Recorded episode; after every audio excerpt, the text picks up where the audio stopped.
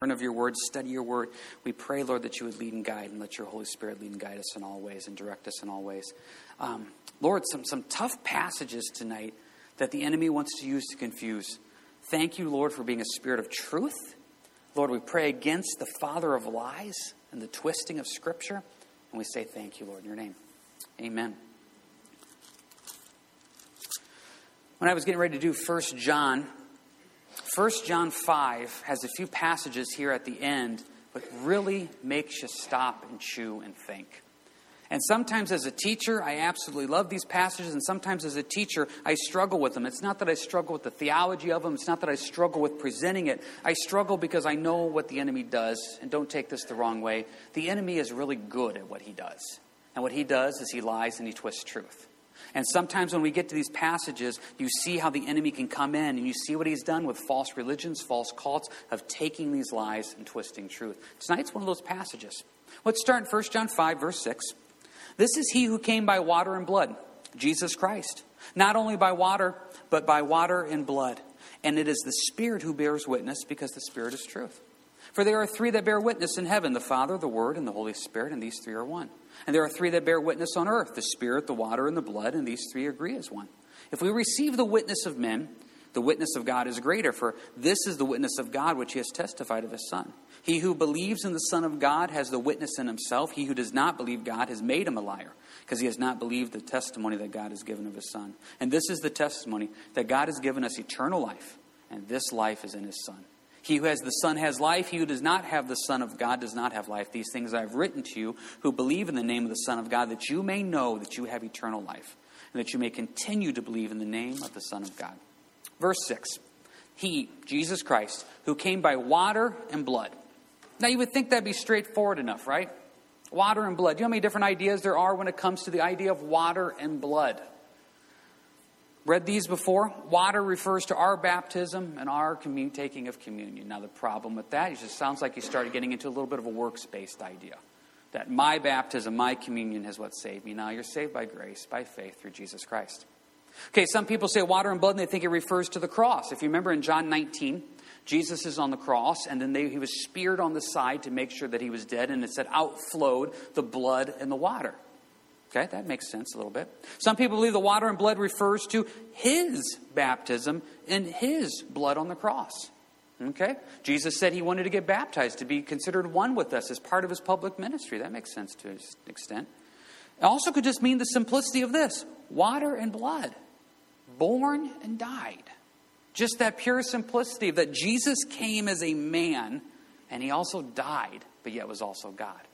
That's the one I probably lean to the most because if you look at the reason why 1 John was written, if you remember way back when we started 1 John, we introduced this idea called Gnosticism, and we don't really struggle with Gnosticism today. But this was an idea that happened back when John was written. This idea that Jesus, the Messiah, were really kind of two different ideas. You had a human being named Jesus, and the Messiah came upon him at his baptism and then left him on the cross. And so, what they believed is this idea of Gnosticism is that you were really a spiritual being walking in a fleshly body. Now, the twisting of this is that that whatever you did in the flesh then doesn't count because the only thing that matters is your spiritual body. They believed to the point that Jesus didn't touch the earth when he walked. He kind of floated for those three years and didn't leave any footprints. So, if you're a big fan of footprints in the sand, Gnosticism would not go along with that. But it's this idea that whatever you do in the flesh didn't matter. So you can see how this gets twisted then.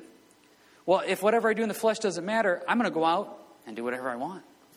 I'm going to see whoever I want. I'm going to sleep with whoever I want. I'm going to drink whatever I want. I'm going to live whatever way I want because my spirit really loves God. It's just my flesh is weak. John is trying to say here no, no, no, no. Jesus, Jesus Christ, water and blood.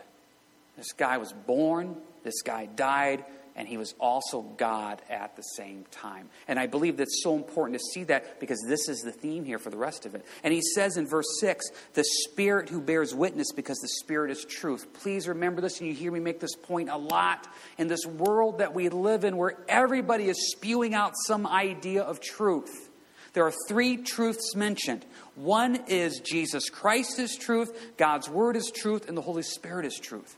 Those are the only three truths. So anything we do past who Jesus is, God's Word, and the Holy Spirit is really just opinion, and that can be false very quickly. Stick to the Scriptures, stick to the nature of Jesus Christ, and stick to the leading of the Holy Spirit. If I always give people God's Word, prayed over and led by the Holy Spirit, proclaiming who Jesus Christ is, I'm not going to get in trouble. It's when I start getting off the spirit of truth, God's Word is truth, and Jesus Christ is truth, that it starts becoming a problem. We live in a world today where everybody likes to share their opinion. We have numerous news stations with opinions. You can leave your opinion at the bottom of any article you read online. Everybody has an opinion. How about your opinion be God's Word, led by the Spirit, proclaiming who Jesus Christ is? To stick to the truth. And that's what John is trying to say here. The Spirit bears witness because the Spirit is truth. Now, this is where the message takes a turn. Verse 7 there are three that bear witness in heaven the Father, the Word, and the Holy Spirit, and these three are one. And there are three that bear witness on earth the Spirit, the water, and the blood, and these three agree as one. Now, I'm assuming some of you don't have uh, verse 7 in your Bibles, correct? So, this is always kind of interesting. I love talking about the Bible. I just love, just absolutely love talking about the Bible. And on one on one conversations, that's a lot of fun.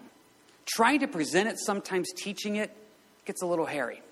Because what happens is we have to get into these rules and reasons on why we do this and why we do that. And sometimes people just get lost. And sometimes I ask people, hey, what translation do you use? And they go, I don't know. Let me look. They go like that because they don't know. So I'm going to ask real quick just to kind of see. Who has the verse in it? Raise your hand. Do you, do you guys have verse 7? So if you have verse 7 in, you have New King James or King James. Am I correct? Okay. Who does not have the verse in? No one's going to admit. Wow, this just shot down the whole teaching point. Let's just go home now. Have a good night. God bless. If you have King James or New King James, the verse is in there. If you have NLT, NIV, ESV, NASB, the verse is not in there. Because what happens is there's a lot of different translations. What's that? It has NIV. Does it have a little note with it? No. That's very interesting because most of them have. Just who has New King James, King James that has a little note with it? Yes, there you go. Mine says the N-U-M, omit the words from in heaven in verse 7 through on earth in verse 8. Now, this is where it gets kind of interesting. We have to kind of talk about this a little bit. It's fun to talk about. But you have to remember here, we got to be careful that we don't get so sidetracked with this. If you've ever read NIV, NLT, ESV, NASB, you know that when you go through certain passages, certain translations do not have certain verses in there. Now, why is that? Let's just kind of make this as quick as we possibly can. The King James and the New King James use something called this textus receptus to define this and to translate off this. This idea of the received text. This was begun back in the 16th century by a guy. He took the Greek manuscripts that he could find, he took them and he put them into this idea of what it was supposed to be, and this became the backbone, the foundation of what we use as the King James. It's the New King James Version. Now, as time went on, he saw some errors that he had in it, and he made some corrections, and that's what basically became the go to Greek text for about 300 years. Because that's what we had the King James and the New King James. New King James came in the early 80s, but you had the King James version there. Now, what happened was in the 1800s, you had these guys that kind of came and said, I think we can do better. So they had came up when they took all the Greek texts they could find and they looked at them, they analyzed them, and they came up with something called the critical text.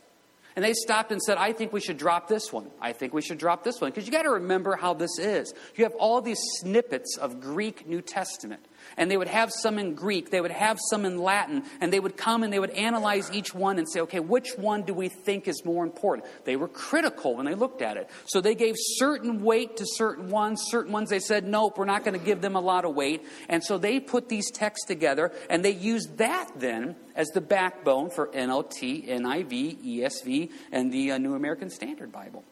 Now, they used their New Testament from some Greek and some Latin. There's, like I said, two guys that went ahead and did that.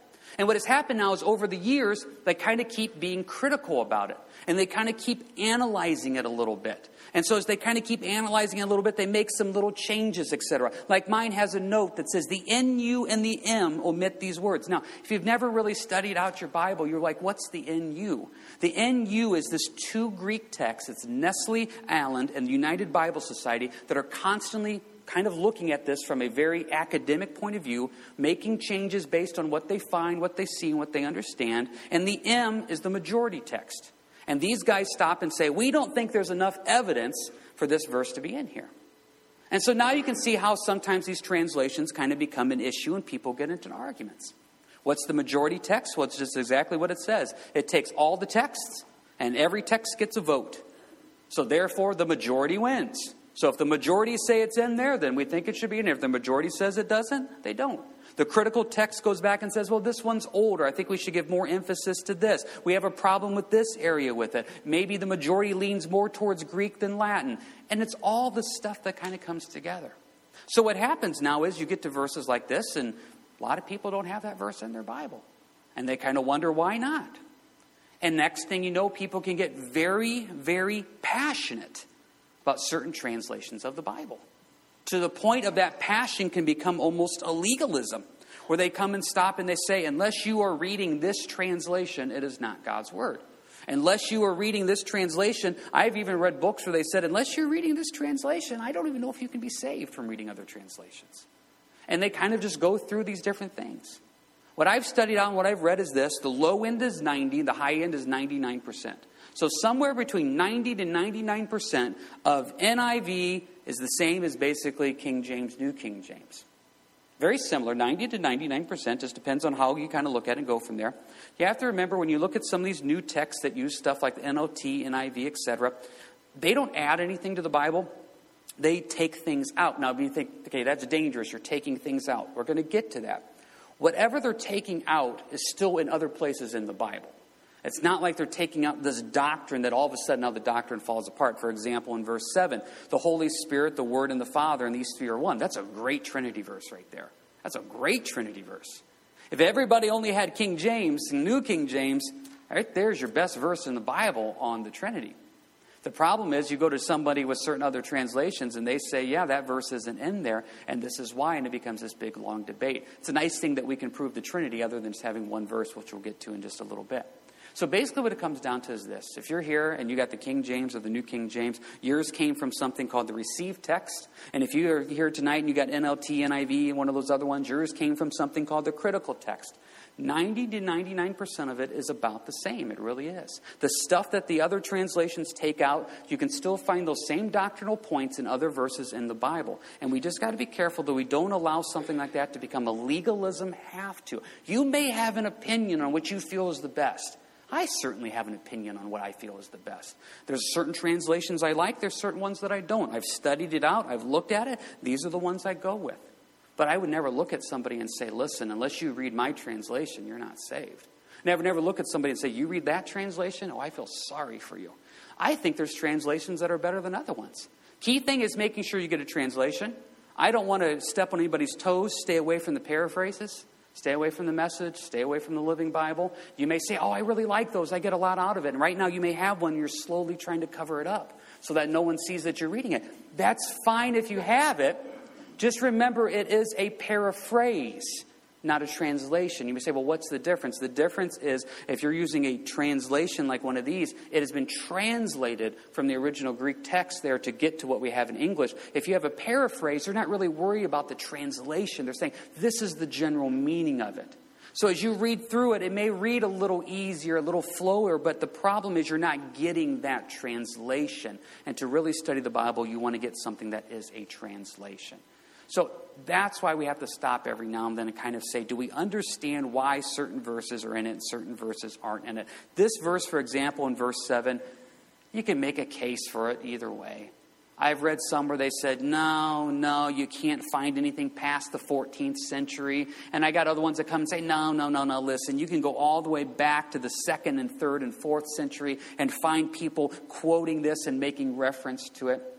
Once again, my doctrine of the Trinity is not based on one verse.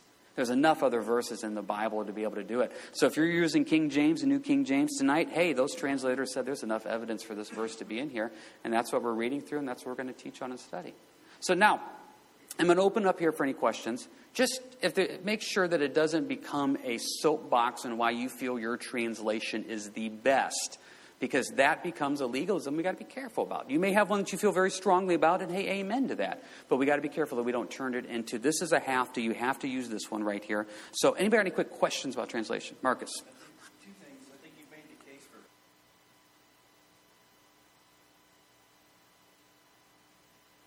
these groups who scrutinize the scriptures and look for the continuity, etc.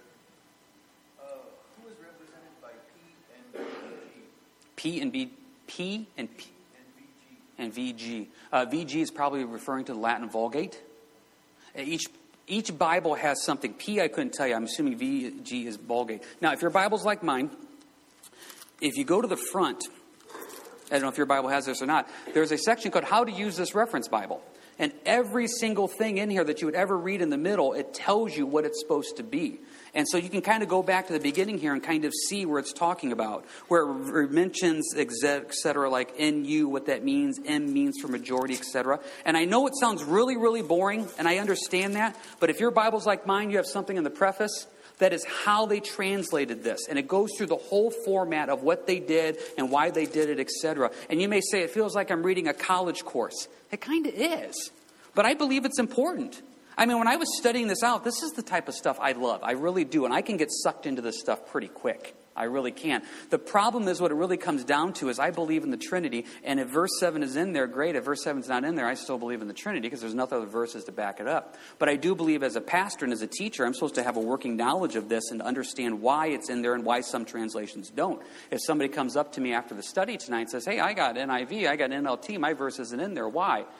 If I sit there and say, mm, I don't know, um, I think it's important to have a working knowledge of this and understand. So check your um, what your references mean there for the letters. I'm assuming VG would be Vulgate. P, I wouldn't know what that one is. So, anybody else have a question here about anything here before we kind of move on with this? So there you go. You just got like a crash course of less than five minutes, and you may have tuned out completely, and I'm okay with that. But just remember, you're dealing with different Greek translations, and bring us to the different versions of the Bible, and that's why that type of stuff is there. So now let's talk about this for a second. Let's just say, okay, verse 7. It's in there. That's a great verse for the Trinity, folks. That's a great verse. For there are three that bear witness in heaven the Father, the Word, and the Holy Spirit, and these three are one. Now, it doesn't surprise me that this verse is attacked. Of course, this verse is going to be attacked. We're not attacking verses where it says, and Jesus left Nazareth and went to Capernaum. The enemy doesn't care about that verse. The enemy cares about this verse right here. Because you're going to have people show up at your door and tell you the Trinity is not real. You're going to have Jehovah Witnesses, you're going to have Mormons, you're going to have a bunch of different people there that are going to come and say, Yeah, this isn't. And you're going to get out your Bible and say, Yeah, but look at 1 John 3, 5, 7. And you're going to quote it to them. They're going to say, Yeah, have you ever studied that out? And they're going to give you those long dissertation about Greek and et cetera and why it shouldn't be in there, et cetera, and all these other type of points. This is why it's important for us to know. There's a reason, once again, why Satan is attacking this verse. He is the father of lies and he likes to twist truth. So let's remember that. So let's say the verse is there. Amen. Great. It's wonderful. So if the verse isn't there, do we just lose the doctrine of the Trinity?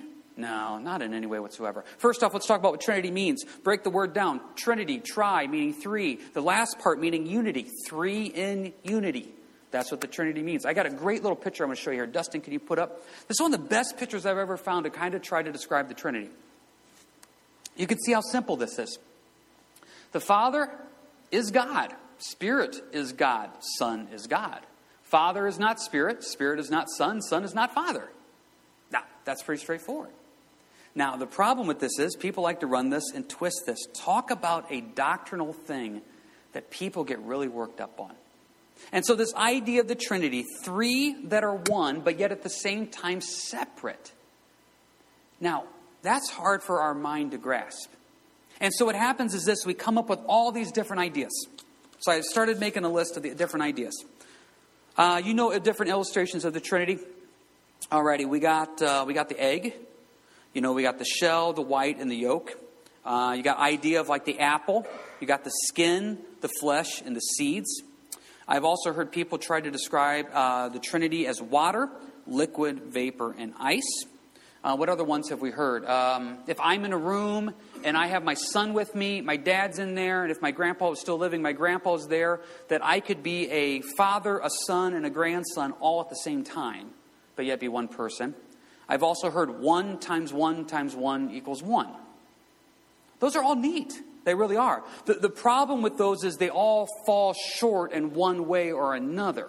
And so what happens is if you go up to somebody and try to explain it that way, you can find a little bit of a hole in some of those there. You know, the egg, the shell, the white, and yolk are all parts of the egg. They're not the egg themselves. You can talk about the, the apple, the skin, the flesh, and the seed. They're all parts of the apple, but they're not the apple themselves. You know, even liquid, you know, the idea of liquid, vapor, and ice, they're all forms of water, but, you know, from a scientific standpoint, they're all forms of water at separate times. You can make the case that you could briefly have all three at the same time type thing. You got to remember here, we're trying to explain God. And for some reason, this really bothers some people, and, and maybe I'm naive. It's never bothered me. He's God. Romans 11 says this Oh, the depth of the riches, both of the wisdom and knowledge of God. How unsearchable are his judgments and his ways past finding out. For who has known the mind of the Lord, who has become his counselor? I think it was Greg Laurie is the first one I heard said this. If God was so easy to grasp, he wouldn't be worthy of our worship. Now, for some people, that causes a problem. But for me, I stop and I look at this and I say, okay, yeah, I get that.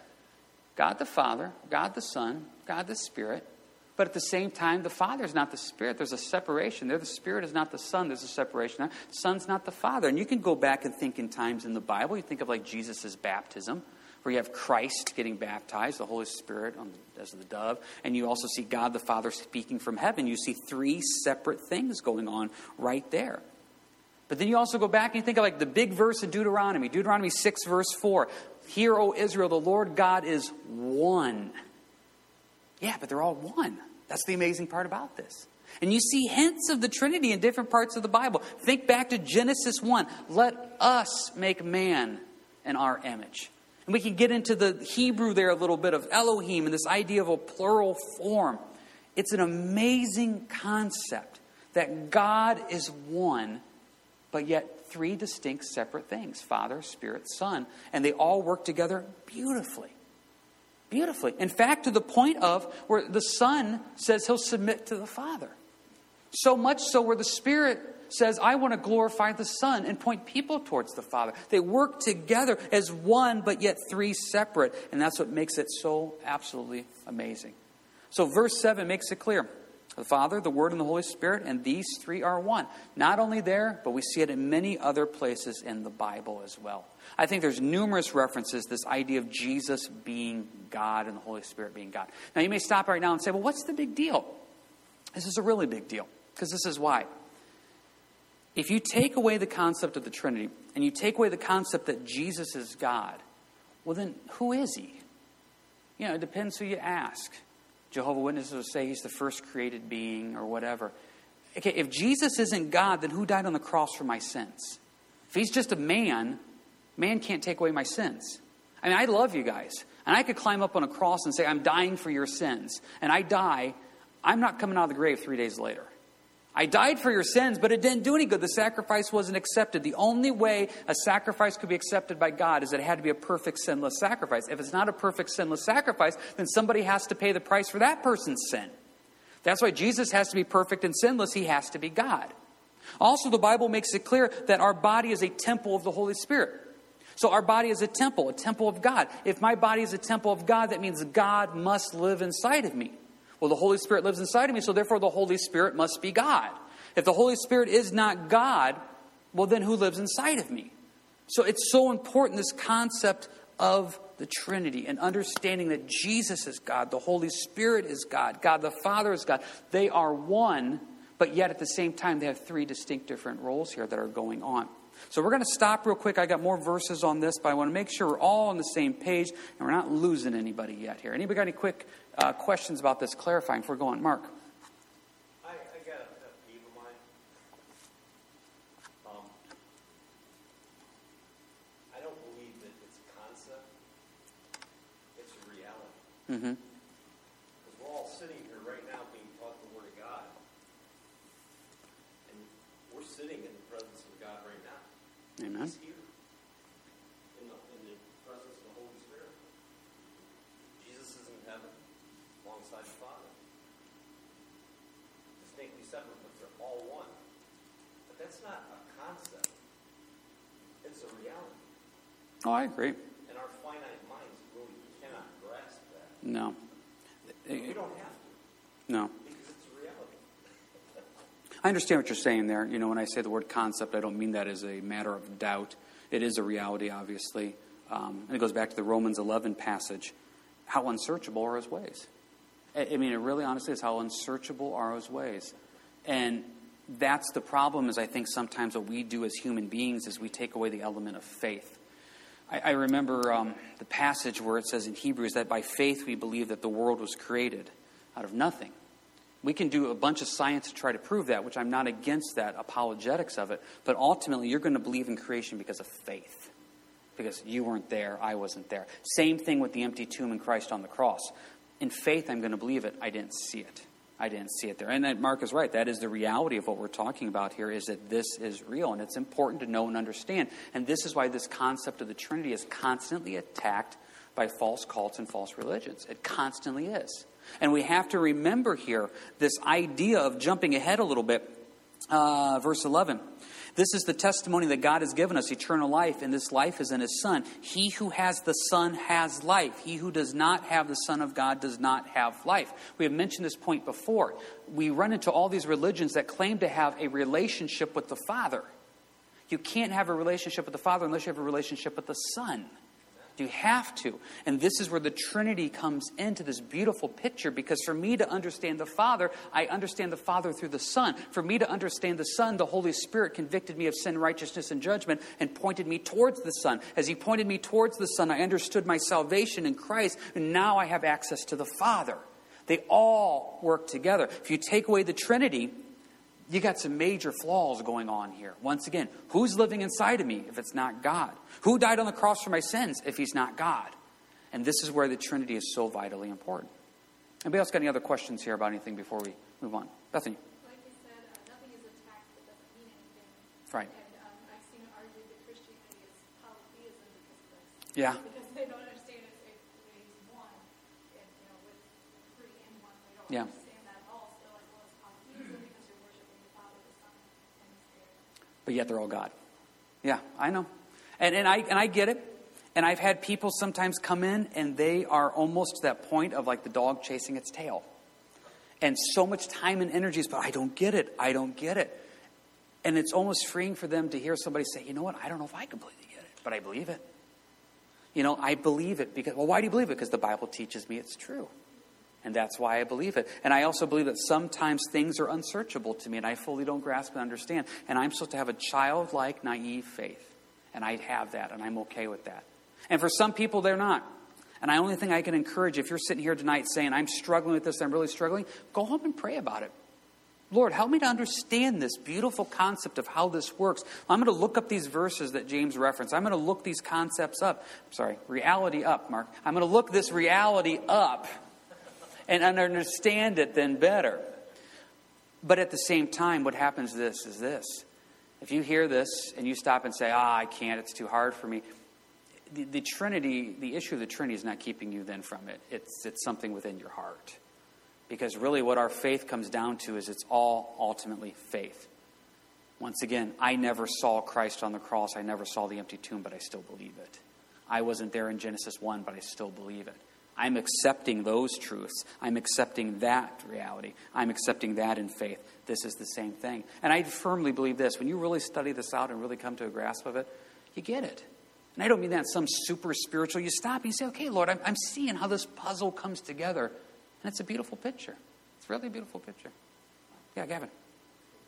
mentioned Hebrews earlier, Hebrews 11 Now faith is the substance of things hoped for, the evidence of things not seen. Right. It's people who truly believe and are truly converted. They see the evidence in their own life, and people around them can see that evidence. You know, it's yeah, they can't see God, but they're seeing God work through them. That's right.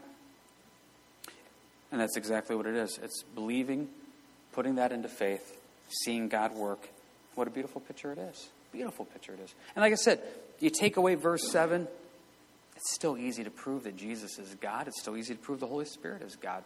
I, I, I shared some passages about Jesus. I want to share one quick one about the Holy Spirit. If you remember in Acts chapter 5, you had um, Ananias and Sapphira, and they were lying about their gift to the church. And if you remember correctly, Peter came in and said, You lied to the Holy Spirit. And he said, next verse, he goes, You did not lie to men, but you lied to God. So Peter was connecting Holy Spirit as God right there. Peter didn't have a problem with it. I mean, there's numerous passages about Jesus that we go, John 1 1, in the beginning was the Word, the Word was with God, and the Word was God. That's pretty straightforward. Jesus said, I and my Father are one. I mean, there's so many different references where they, the Jews picked up stones to stone Jesus because he was claiming to be God. One of my favorite ones is in John 18, where he's in the garden and the soldiers come to arrest him. And Jesus says, Who are you coming to get? And they said, Jesus of Nazareth. And Jesus goes, I am. And all the soldiers fall down. Now, why do they fall down? Do they all trip at the same time? No, because when Jesus said, I am, that was a moment where he was revealing, I am. Where does I am come from? Back to Exodus 3, where Moses said to the burning bush, Who should I say that sent me? I am that I am. You know, it's, it's there, it's straightforward. It's nice to have this verse that ties it all in in one concise thing, but at the same time, too, the passages are there. It's, it's easy to see, it's great to see, and once again, it brings the whole salvation picture together that this idea of the Holy Spirit, who is God, convicts me of my sin, points people towards Jesus. Jesus dies on the cross for my sin as the Son, and then he breathes, gives me access to God the Father. It's a beautiful circle right there. Wonderful thing. So if you have ever struggled with the concept of the Trinity, see, not good golly. If you've ever struggled, I, you know what? I don't even know what I'm saying anymore. If you've ever struggled with the Trinity there, real and faith and truth, it's in God's Word and I hope that blesses you and helps you with that. So, any final uh, questions, anything about this before we move on? I'm going to try to finish up a few more verses here to get the full context. We good? Okay. Um, Verse 8, and there are three that bear witness on earth the Spirit, the water, and the blood, and these three agree as one. Once again, we're back to this idea of on earth now the Spirit, the water, and blood. The Holy Spirit is on the earth. He is convicting the world of sin, righteousness, and judgment. He is doing that. We're back to the water and blood. Once again, all those different ideas there. Jesus' life, the water and blood, this idea of he was born, he died, the cross, baptism, communion there. You see these all coming together there and testifying as one. Real quick, and I know we got to move quickly. You don't need to turn there. Romans 8:16. Romans 8:16, great verse just to know about the Holy Spirit testifying. It says this: "The Spirit himself bears witness with our spirit that we are children of God." I love that. The Spirit Himself bears witness with our spirit that we are the children of God. The Holy Spirit is testifying that you are a child of God. You can see the logic here now, 9. If we receive the witness of men, the witness of God is greater, for this is the witness of God which He has testified of His Son. You have people that you believe and trust. If I come home tonight from church and Dawn says, You won't believe what happened, and she tells me, I believe her. I've lived with her for 22 years. I'm married to her. I believe her. I receive the witness of men. In our court system, we receive the witness of men. We believe it. Verse 9, John's saying, if you can accept the witness of man, you better be able to accept the witness of God. Because the witness of God is greater. That's such a simple point, but yet it's so deep. This is the witness of God, which he has testified of his son. God is testifying of his son. So I, I don't know if Jesus is God. Well, God thinks he's God. So I don't know why we're arguing it. Verse 10 He who believes in the Son of God has the witness in himself. Remember our Romans 8 16. He who does not believe God has made him a liar because he has not believed the testimony that God has given us of his Son. Let's just be straightforward. We're not trying to be rude, but let's speak truth. You may run into some of these groups, the Mormons, the Jehovah Witnesses, the Muslims. You may work with them. You may have neighbors with them. And you say, these are really nice people. They are. Very nice people. But according to verse 10, they're making God a liar. Because what happens is they're taking away the deity of who Jesus Christ is. That's a problem. Because God says that He is God. God says, That's my son. And we are taking away the deity of Jesus, they're calling God a liar, verse 11. And this is the testimony that God has given us eternal life, and this life is in His Son. You want eternal life? You need to know Jesus. Verse 12 He who has the Son has life, he who does not have the Son of God does not have life. That's so straightforward. Verse 13 These things I've written to you who believe in the name of the Son of God, that you may know that you have eternal life, and that you may continue to believe in the name of the Son of God. We talked about this a few weeks ago. We're kind of running out of time here. The assurance of salvation that you can have. The assurance you can have. To know that when you know who Jesus Christ is, you've been convicted of sin by the Spirit, you believe in the salvation through the Son, you have access to God the Father, you can confidently say, I know that I'm saved. I know that I know that I am saved in Christ Jesus through what he did for me on the cross. What a beautiful sense of peace that is. That you have the confidence and you know that. You can know you have eternal life. And, and I don't want to repeat a whole lot, but when we did uh, 1 John 3, uh, it was right around verses 19 and 20. If you weren't with us, I encourage you to grab that message. We talked about how that, that danger of, I don't know if I'm saved, not having the confidence in that. Oh, we want you to have the confidence in knowing who Jesus Christ is and knowing the confidence of that He died on the cross for your sins and you have salvation through Him and through Him alone. That's the beauty of peace that you can have. And when you have that peace, it changes everything. You can walk in a confidence in this world because you realize that you're more than a conqueror in Christ. You can do all things through Christ Jesus who strengthens me. The worst thing that can happen in this world is physical death, which takes you right to eternity in heaven. So, therefore, I walk in peace and joy because I know who Jesus is and for what Jesus has done for me. Amen. I think of what it says in Colossians 2 9 about Jesus. For in him, for in Christ, the whole fullness of deity dwells bodily. The fullness of God dwells in who Jesus Christ is. And that's why we can have salvation. So, hey, it's almost 8 o'clock here, so we need to cut it short right there with that. Anybody have any final questions about anything before we close up here? I want to make sure everybody's on the same page. Good? All right, next week, I hope you will uh, come out. Hard to believe. Um, next Wednesday is the Wednesday before Thanksgiving. So we will stop our study in 1 John, and we will do a service of uh, communion, a service of worship, and a service of testimony of thanks to God and I, and I thoroughly enjoy it. I look forward to it. We spend so much time asking God for things. It's nice to be able to have a service where we just say, God, I want to thank you and publicly praise you for what you have done. You have a chance to share if you want. So I hope you'll come out and enjoy that and be blessed by that, which means we'll probably pick up 1 John 5 in two weeks and probably finish up 1 John 5 then in two weeks as well. Hey, would you guys stand with me so we can pray? Lord, as we just come to you, we are thankful for who you are. We are thankful for you being God. Help us to live it, Lord. And if we have the Son, we have the Father. And in you dwell all the fullness of the Godhead bodily. Thank you. Lord, help us to go out and live it, not just talk about it, but to go out and live it. And we thank you and we praise you for what you've done and what you're doing. In your name we pray this. Amen. All right, you guys have a good week and God bless.